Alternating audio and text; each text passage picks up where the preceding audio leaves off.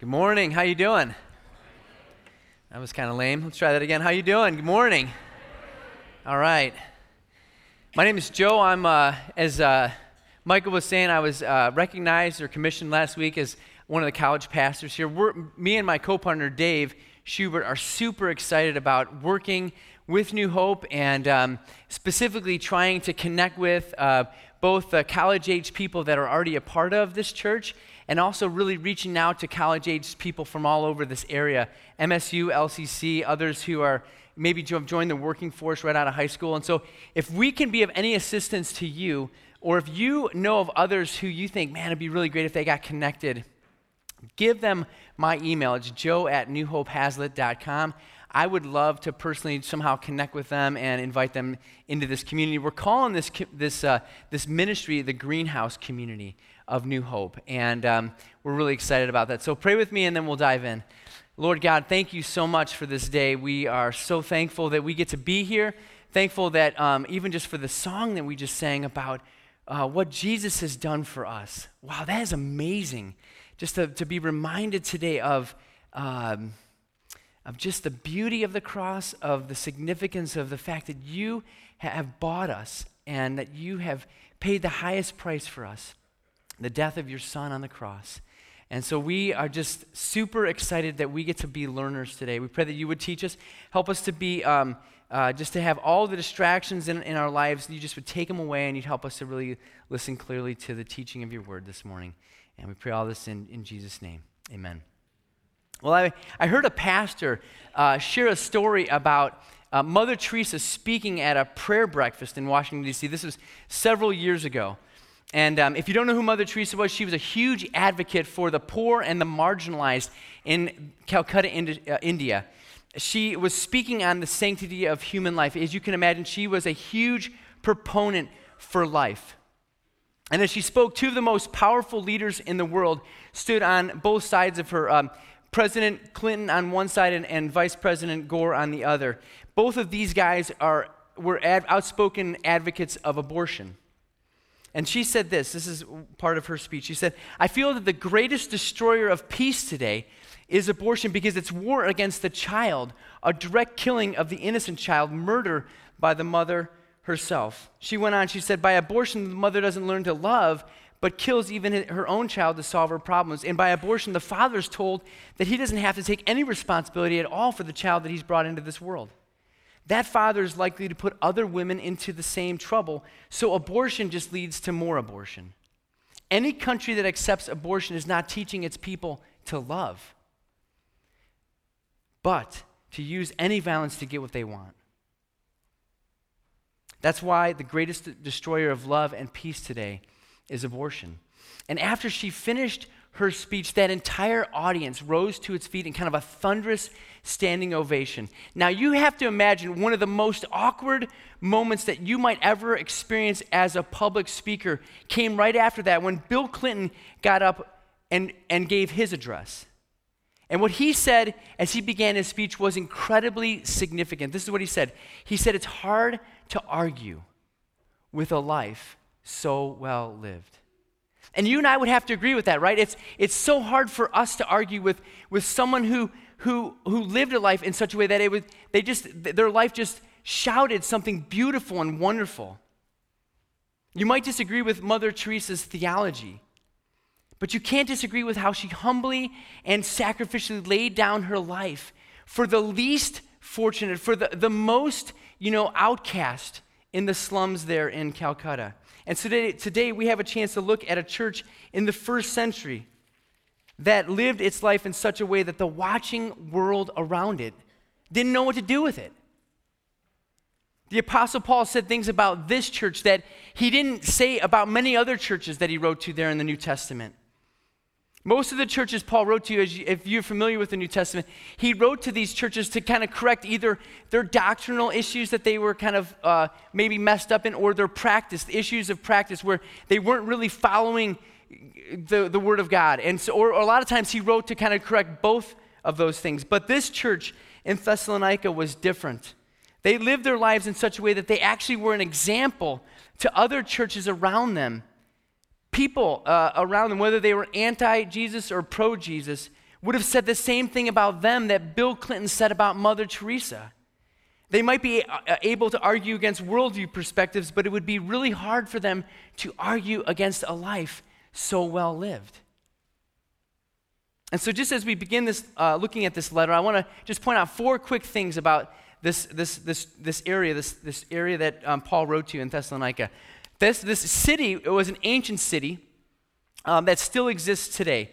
It's the second largest city in Greece today. It, it's gone through a number of name changes. Today it's called Thessaloniki. I, I don't actually know if that's how you say it, but that's how I'm going to say it. Um, back in the first century, it was mostly made up of Greek people, but it also had a decent sized Roman population and a, a small minority of Jewish people. It had about 200,000 people in the city at that point. Today it has about 300,000, so it's not much bigger today. Thessalonica was also, a second, was a, was a rough city to live in if you were a Christ follower. It was a, a, a huge party city. It would probably be like living in the dorms on campus at Michigan State. Um, it was a port city and it had a lot of money. And as you can imagine, in a port city, there were a lot of sailors harbored in that area, and they partied like sailors. Okay, the third thing uh, is that Paul, you know, when you look at this letter, Paul basically gives us the table of contents right there in chapter one. So if you want to know what the rest of the letter is about, read chapter one. He kind of lays it out for you. And then the last thing is Paul wrote to Christians. So um, it's really important to realize that he's writing to people who have already said, I want to follow Jesus. I'm, they've already entered into this relationship with Christ. But if you're here and you're not a Christian this morning, one, I'm super excited that you're here. But I think there's also something for you here as well. You can see how beautiful followers of Jesus are when they follow Jesus. All right, so let's just jump right in. If you have a Bible or a web-enabled device, you can flip or tap your way to 1 Thessalonians chapter 1, and we're going to start in verse 1. Paul says this Paul and Silvanus and Timothy to the church of the Thessalonians in God the Father and the Lord Jesus Christ, grace to you and peace. And so I don't know how you operate when you read the Bible, but when I read it, a lot of times I start, you know, you, you start at the beginning of a letter and you read the address, and I a lot of times just kind of gloss over it. I'm like, yeah, let's get on to the good stuff. But I think we would be wrong to do that in this letter, and probably in any of the letters, because that introduction is so important. Like the words grace to you and peace would be super encouraging to this group of people as they were in the midst of a lot of opposition. I mean, those words, grace and peace, are extremely important to hear when you are surrounded by um, a world that's the opposite of grace and peace, right? And so that's how Paul begins, and he goes on. He says this We give thanks to God always for all of you, making mention of you in our prayers. And so that leads us to really our first key thought. And I've given you some notes that you can kind of follow along in. I actually have a, a fill in the blank there, so that kind of gives you a little bit of challenge this morning. Makes you kind of keeps you on your toes with me. Um, and the first key thought is this a life well lived praise. Now, when you hear that Paul is always praying for these people, do you kind of just like proverbially like roll your eyes? I mean, I, I really wonder if we were honest, like, when Paul says that stuff, do we just go, yeah, that's Paul? He's a professional Christian. Um, he's, uh, he, that was his job. He, he didn't have organic chemistry to deal with. He wasn't working a 60 hour a week job. He wasn't normal. What do you do when you read something like this in the Bible? Well, I would encourage you to take a moment and think about a couple of things. The first question I'd have is why does Paul pray? Well, he prays because in the short time uh, that he spent there in, in the city, he saw some crazy things. If you keep one finger on 1 Thessalonians chapter 1 and flip back to Acts 17, Paul had this crazy memory of his time there in Thessalonica. Some of the, the uh, unbelievers in that city really riled up about Paul and his, what he, and his buddies and what they were doing there in that city. And they went in and they were going to do something really harmful to them. And so they went to the place where Paul and Timothy and Silas were staying. It was with this dude named Jason. It was in his house. He was hosting them. And Paul and, and his buddies aren't there. So what they do is they take Jason and they rip him out of the house and they bring him to the authorities.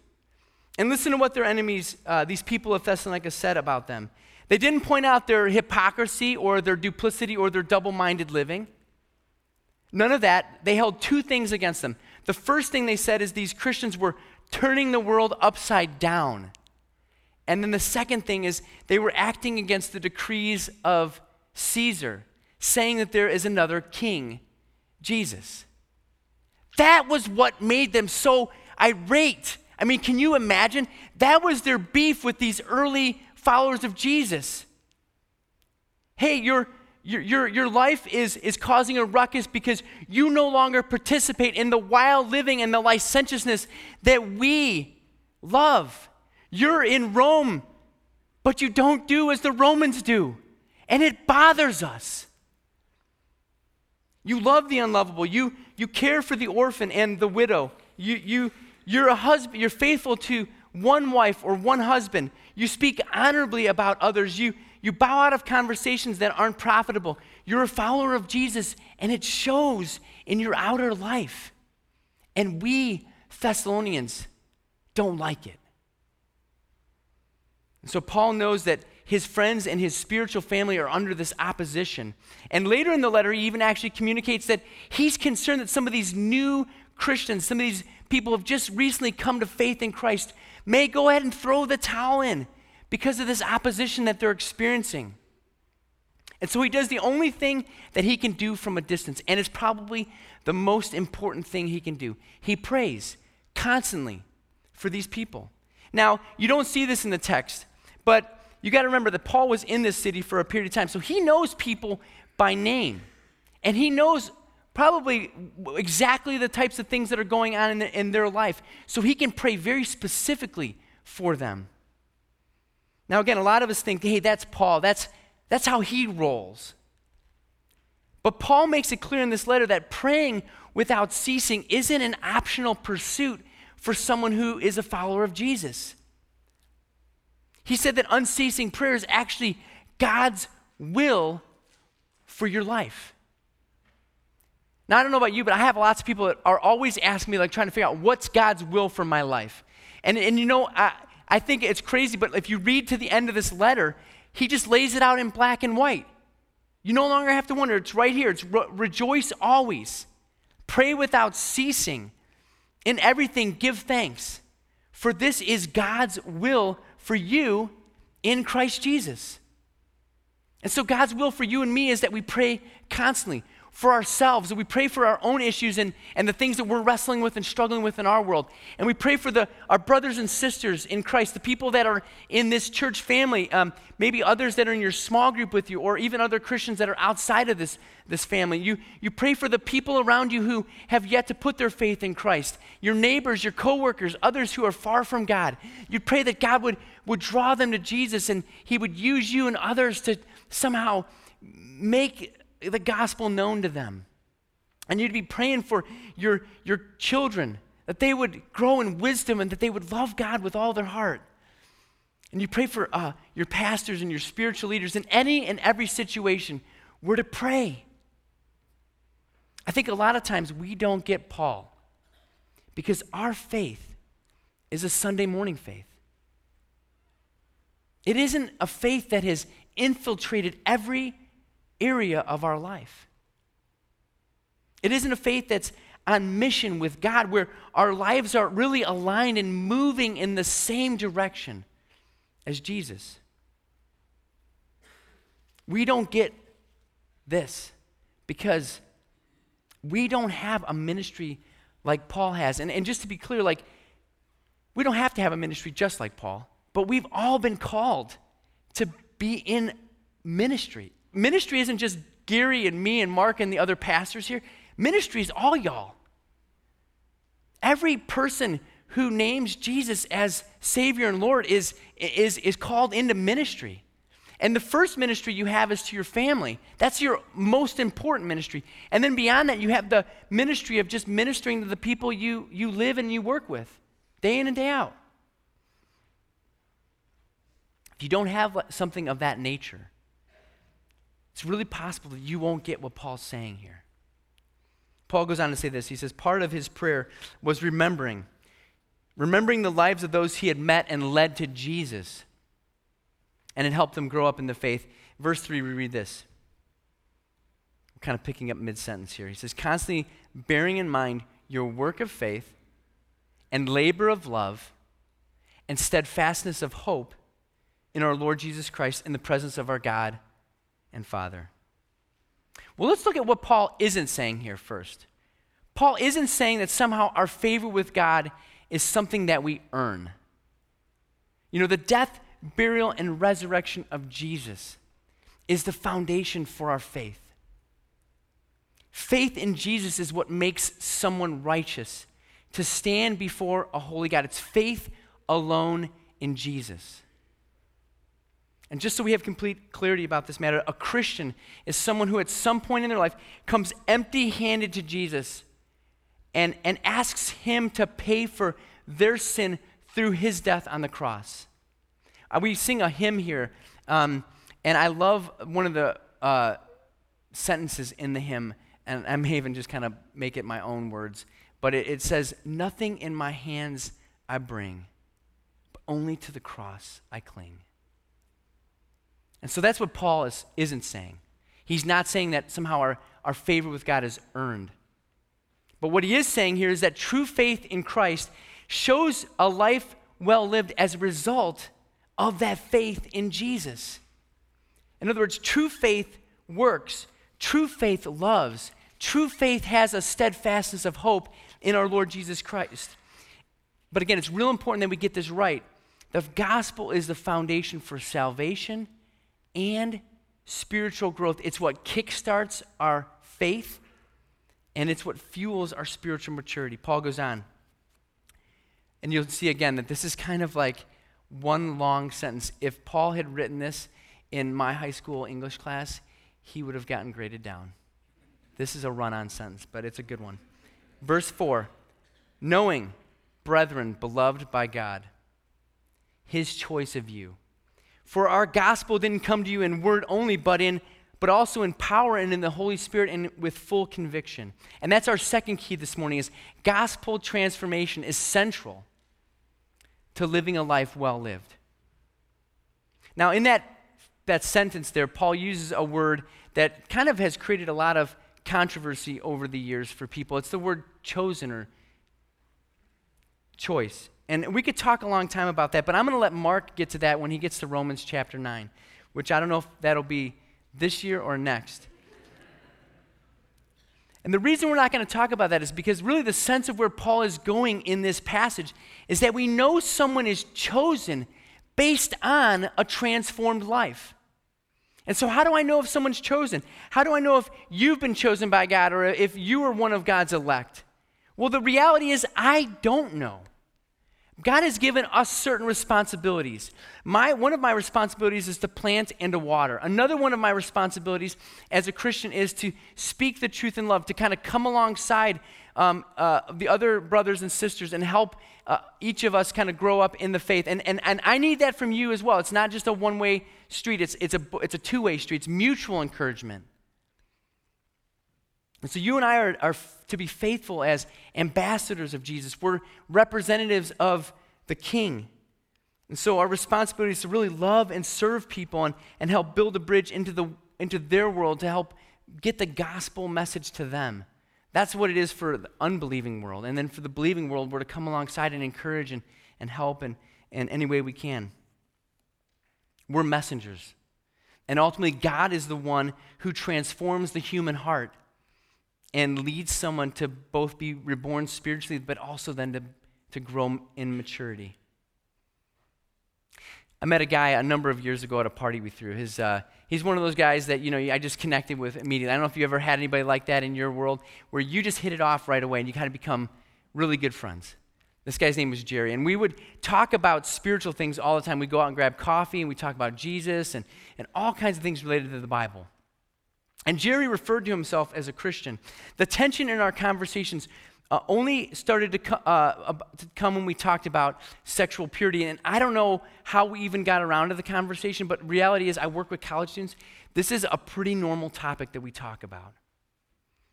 And so, like I said, I couldn't remember like even how we got into it, but Jerry was convinced that it was fine to have sex with someone you weren't married to. And so we looked at all the places in the New Testament that taught about sex, and even, even after he saw the clear teaching uh, of the Word of God, he still didn't budge. There wasn't a softness in his heart toward God's Word, a willingness to yield to it as, as the authority over his life. And after much thought and prayer, I, I met with him at Espresso Royale, and I gently but firmly challenged him. My challenge to him was that if he stiff armed God's word, in other words, if he kept God's word at a distance, if there wasn't a, a softness, a, a, a, um, a movement where he allowed the word of God to really speak into his life, I just challenged him that he needed to examine himself to really see if he had a true faith. And then our paths just kind of parted ways. He went and did a summer um, study abroad down in Brazil, and I did I went away for our summer mission stuff that we're going to actually leaving for this next week out in, in upstate New York. And honestly, I thought maybe that could potentially be the end of our friendship. Fast forward three months uh, ahead to the beginning of the fall semester, I was l- sitting on my couch when my phone rang. And um, I picked it up, and it was, it was Jerry. Now, I don't know um, if you know what I'm talking about, but we used to use a phone to communicate to other people in different places. And sometimes we'd even hold like our hand like this. And I think if you do that today, people like don't have any idea what you're talking about. So, but we, Jerry started to just tell me this crazy story about how his life just un, unraveled while he was in Brazil. While he was doing his study abroad, he found out that his fiance was having sex behind his back with all of his Brazilian friends. And when he found that out, it just crushed him. I mean, it just devastated him. He was just torn up. And so he's all alone in Brazil. He's walking on the beach, and God puts two Christian men in his life who share the gospel with him. And Jerry experiences a radical turning to Jesus Christ. And what we saw in the years to follow was exactly what this verse is talking about. The gospel came with power in Jerry's life. That word power in the Greek is the word dunamis, which is where we get our word dynamite from. It means power strength, and might. The sense of this word is possession of controlling influence. It's like what happens there is the gospel comes in and just blows up your world and takes possession of your life, bringing its influencing and really influencing everything you do. And so, what God did that summer is He, he blew up Jerry's world. He reordered everything. Jerry's mission and focus in his life changed. His moral trajectory changed. It shifted to where he actually had a softening toward God's word. And to this day, he's a changed person. The gospel came in power, but also, I'm sorry, came in word, but also in the power of the Holy Spirit and with full conviction. I didn't know if Jerry was chosen before this, that summer, but I knew I knew it at the end of the summer because of a transformed life. Now, his repentance led him to a life that moved him toward Jesus, and today he lives his life in such a way that the watching world around him would say it's hard to argue with a life so well lived. Okay, moving on here, verses 6 and 7. Paul continues. He says, You also became imitators of us and of the Lord having received the word in much tribulation. The ESV says affliction. I just like how you can kind of get a nuance there as you look at a different translation. But anyway, we're talking about pretty significant issues here. Having received the word in much tribulation with the joy of the Holy Spirit, so that you became an example to all of the believers in Macedonia and Achaia. And this is our third key that we're looking at this morning. A life well lived imitates Jesus and our spiritual leaders in our affliction. Now, back in the day, it was assumed that the only teacher worth a moment's attention were those who taught with their lives as well as with their words. And really, the same is true today, isn't it? I mean, people are watching us all the time. Your kids are watching you. Your friends are watching you. Your coworkers are watching you. Your, your unbelieving family are watching you. Your, your believing friends are watching you. You don't think they're watching, but they are. And now, with all of the social media interaction we have, they're watching us even when we're not around them. They're reading what you're putting on Facebook and the, the tone of how you're saying it. And they're, they're looking at the, the, the photos you're, you're, you're putting on Instagram. And it makes you wonder like, what is your life communicating to the watching world around you? Let's be even a little more pointed here. How are you reacting when your world and your life and your reality doesn't go the way that you want it to? Or even more, how do you react to opposition and adversity and trials, or even more, affliction or tribulation? It seems like my whole life, I can, as I look back over the last couple of weeks, it seems like it's just been one trial after another. In fact, I was talking to my mechanic friend yesterday, and he said, Sounds like life's winning. I was like, Yeah, kinda.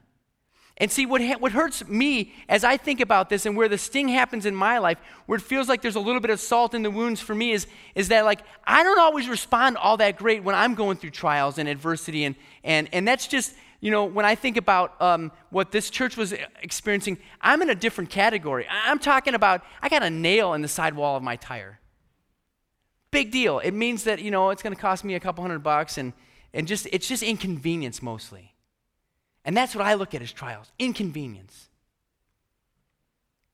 But the adversity that Paul is talking about here isn't getting a nail in the sidewall of your tire or getting cut off in traffic. It's not someone like maybe being passive aggressive with you on, on Facebook.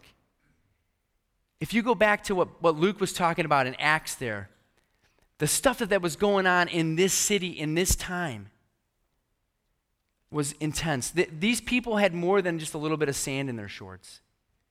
They, they were irate. They, they wanted to hurt someone.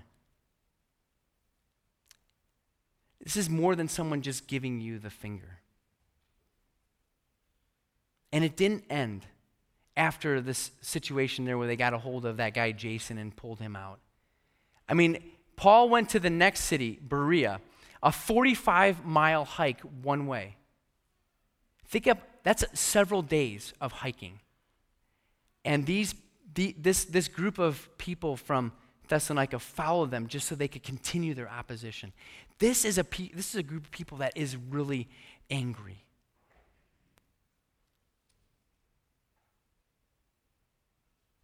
Now, we might not experience adversity like that in our everyday life. But the stuff that we're experiencing is, I would say, is more intense than it was 20 years ago. More often than not, the adversity that we'll experience if we're living out our faith in a vibrant way is a humiliating jab, maybe.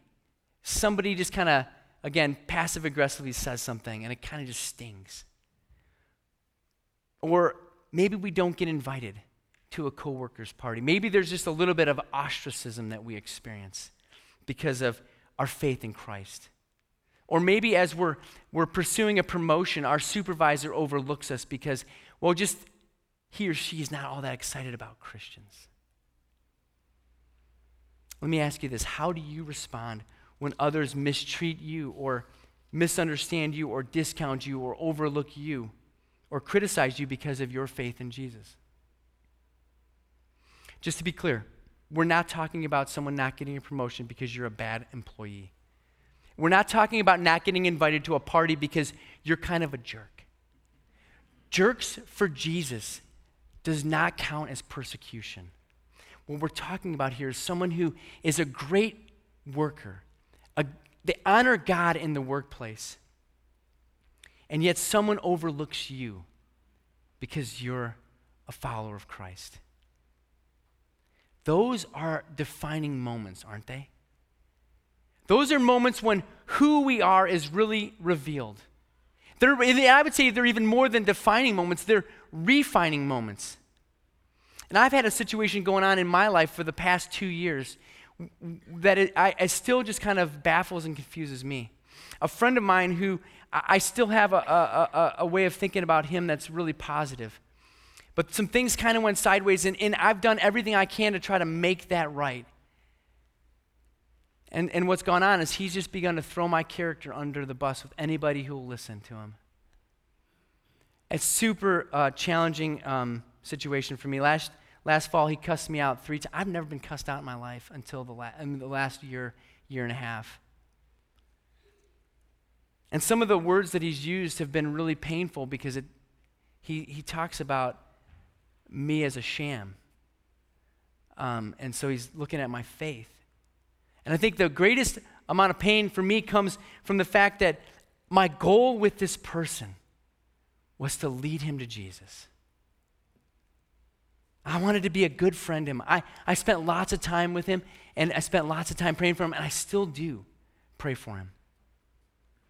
But it was in the middle of getting reamed out by this guy that this passage and another one came to my mind. And that's one of the reasons why I encourage you spend time reading the word because God will use the word to minister to you as you're just going through life and experiencing some of these challenges. Go back to the text here. Paul says this, "You also became imitators of us and of the Lord." And so see Paul what it was he was doing was he was he encouraged these believers to imitate him and Silas and Timothy and Jesus as they went through um, the tribulation and the, and the affliction. Do you remember what Jesus did when he was in the midst of getting ripped to shreds? Go back to Isaiah. Isaiah, as he predicted uh, the Messiah would come, he said this He was oppressed and he was afflicted.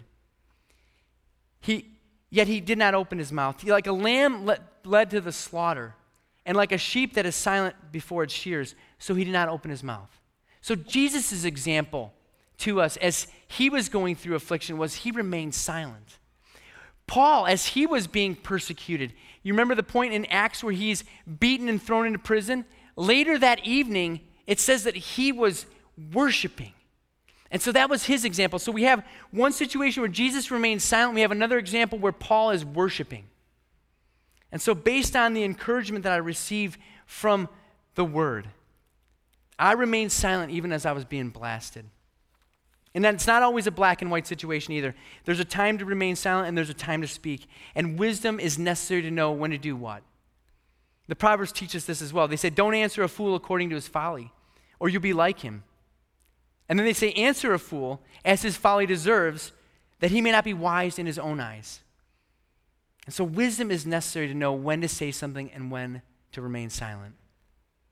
And it's not only wisdom, but we also need to depend on God as He's going to lead us through those situations. I think one of the coolest things that we see in the New Testament is, is that God is with us always, but especially He's with us when we're going through this persecution and affliction. Do you remember the place in the Gospels where Jesus is like, hey, when they throw you and when they hand you over, uh, don't worry about how or what you're to say, for it is, it'll be given to you in that hour what you're to say. For it's not you who speak, but it's going to be the Spirit of your Father who speaks in you. In those moments, God is going to give us the words to speak. And not only is He going to give us the words, but He's also going to give us the joy, just like these men and women had. And the result of imitating Jesus and these leaders, it was profound. It says that the Thessalonian believers became an example to all of these other churches in Macedonia and Achaia and even beyond that. We're talking about a region that's several hundred miles. In, in our church culture today in the United States, we elevate people based on their preaching ability. But if you were to go back to Macedonia and Achaia, your example was how you responded in the midst of affliction. That's how they became someone who others wanted to follow. Because it's easy to preach a good message. It's so much harder to live out that message in the midst of opposition. But know that when you're being afflicted, your message is being heard loud and clear. And that's when someone, whether they say it out loud or they think it, is going to move in the direction of saying it's hard to argue with a life so well lived. All right, Paul finishes this section of his letter with this last sentence. Verse 9. He says, For they themselves report about us what kind of reception we had among you and how you turned to God from idols to serve a living and true God. When I read that, I just think that is amazing. And that's really the final key that we have here this morning. Repentance is essential to living a life well lived. These other churches in Macedonia and Achaia and everywhere had heard about what God had done among these people in Thessalonica. There was such a powerful conversion of this group of people that they were known by all these other churches for their repentance. So essentially, repentance means to turn. It means you turn away from something and you're turning toward, toward Jesus. And these people had turned away from idols, which are false, dead gods, and they turned to the living and true God, Jesus. Now, most of the time when you and I think of idols, we, we think of little figures carved by human hands, and a lot of times they're involved with ancestral worship. And those definitely are idols. But idol worship can be way more comprehensive than that. Idolatry, in its basic form, is worship of anything or anyone other than Jesus. So we can make an idol out of anything. In fact, I love how Tim Keller talks about this. He says that the human heart is an idol factory. In other words, we just produce idols, just naturally. That's just how we function in our natural fallen state. He goes on to define idolatry like this He says, What is an idol? It's anything more important to you than God, anything that absorbs your heart and imagination more than God, anything you seek to give you what only God can give you. All of us have the propensity to be idol producing factories because we were created as worshipers. That's how we were designed. There's no other way around it. If we don't worship the living and true God, we're going to worship false and dead gods. I heard a guy say this years and years and years ago, and I can never get it out of my mind. It's just stuck in my craw. It's, it's this, this phrase is whatever captures your heart will bend your knees. Our hearts are super sticky. They, they get stuck to all kinds of things. And when they get stuck to something, that's what we end up worshiping. And that sounds okay in one sense, maybe, but what really happens when we worship idols is that idols destroy us.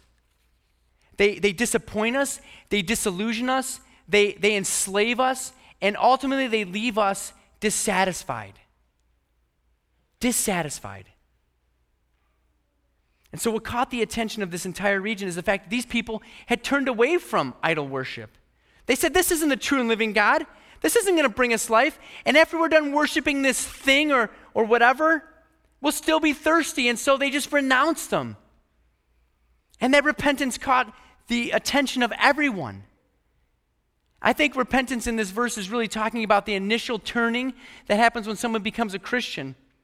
And so if you're here this morning and you recognize that you have put your faith in someone or something other than Jesus, or if somehow you're looking for life somewhere other than in Jesus Christ, this morning could be the chance for you to turn from whatever that thing is to the true source of life. Jesus refers to himself as living water, a kind of life giving drink that doesn't just satisfy temporarily, but is, again, the true source of life. Now, we go to idols because they do something for us. The problem is, we have to keep going back because they never satisfy us as fully as Jesus will. Idolatry in this passage is obviously talking about probably idolatry outside of the church, but I think we wrestle with idolatry in the church just as much as people outside the church do. And so I think when we read this verse, those of us who are already Christ followers, we have to wrestle with um, this ourselves. We have to examine ourselves. Is there something or someone who has subtly taken the place of Jesus in our lives. Now, idols can be good things from God, gifts from God that replace God in our hearts. A lot of times when I'm worshiping on a, I did this this morning too. I, I sometimes have my hands in my pocket, and I, I, keep a lot of stuff in my front pockets. I, I got my cell phone in my pocket, and I got like a George Costanza wallet. I don't know if you ever watched Seinfeld, but it's a, it's it, actually that's cleaned out too, so it's not really that big. And then I've got my car keys as well. And so really, when I think about this, my phone represents relationships. That can be an idol in our in our world for sure. Uh, my wallet represents money or, or power, or maybe it even represents security. And my car keys uh, represent possessions. And so they could be good gifts, a relationship's good gifts from God, but they could replace God in our lives. And so you can see idols can be very subtle. I mean, some other ones to think about are maybe your job can be an idol. Now, most people think, well, how can my job be an idol? I can't stand it. But um, it could be. A career could be a, an idol. Um, a hobby a child, your spouse, uh, an ambition, watching college basketball. Thank goodness we didn't have this message during March, right? Um, fill in the blank. Anything other than Jesus. The litmus test for whether something could be an idol or not in your life is you look at your finances, you look at your calendar, you look at your heart. Often, where we invest our time, treasure, and talents, that is where our hearts are as well. Now, there's lots of things that are, that are idols in our culture today, and, and you and I could argue, and probably we would all be right, you know, uh, about which ones maybe are some of the most challenging or the ones that we might deal with the most.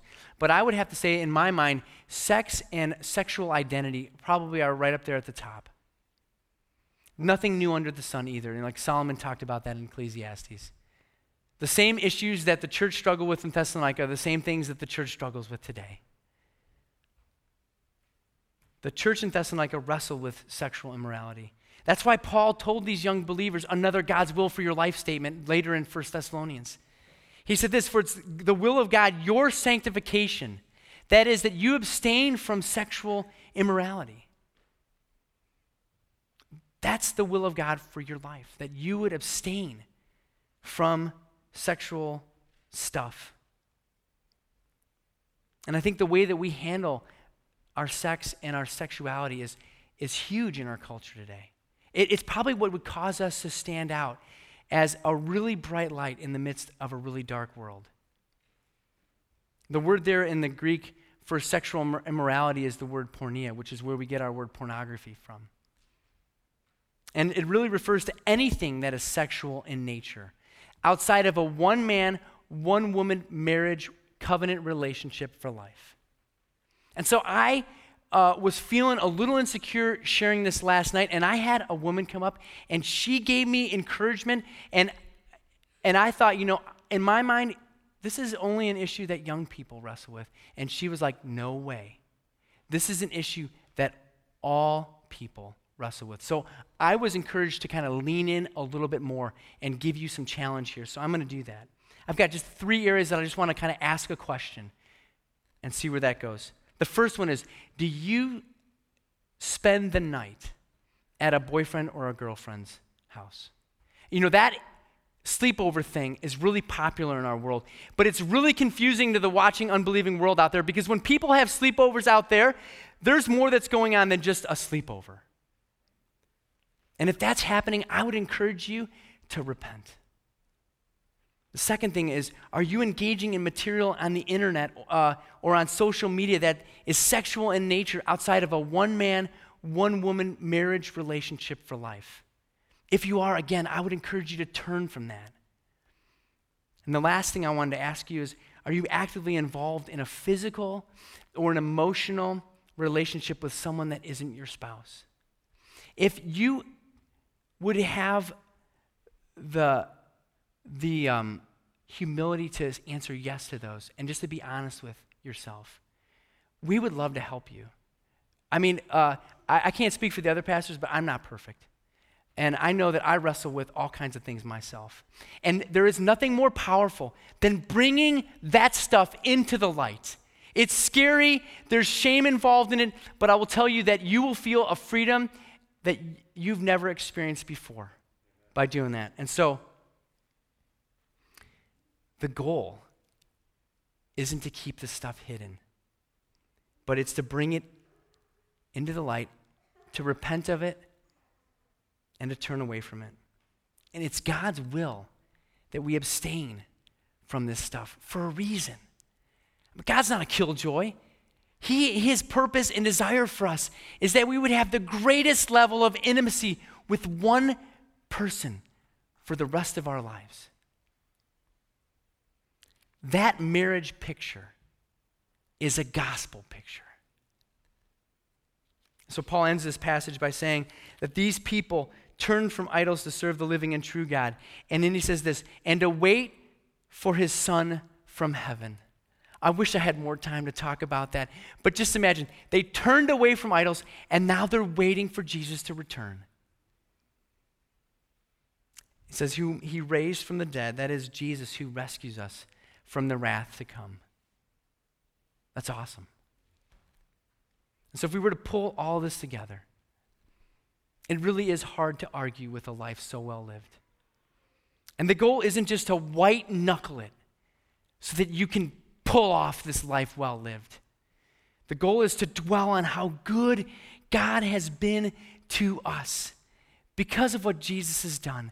Jesus has rescued us from the dominion of darkness, and He's brought us into the kingdom of the Son He loves, in whom we have redemption, the forgiveness of sins. Jesus has forgiven us forever.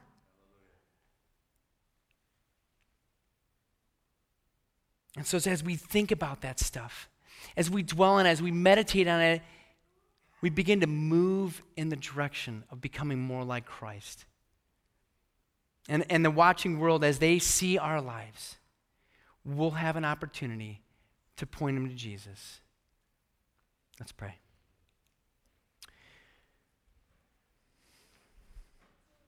Father, we're so thankful today for the gospel. I know that I need to be reminded of the truth of the gospel as many times as I can be. Lord, I'm challenged in my own life by your word. And so I pray for me, God, that you would help me to turn away from the things that oftentimes are idols in my world and to just be quicker to recognize the fact that these things are never going to satisfy me. And ultimately, I will only be disillusioned by them. I'll be dissatisfied. And ultimately, I need Jesus. Thanks for your word. Thanks for the church in Thessalonica. Thanks for the work that you did in their, in their lives back 2,000 plus years ago and how that is an encouragement to us today. Your word is timeless. And we just thank you for Jesus again. Amen.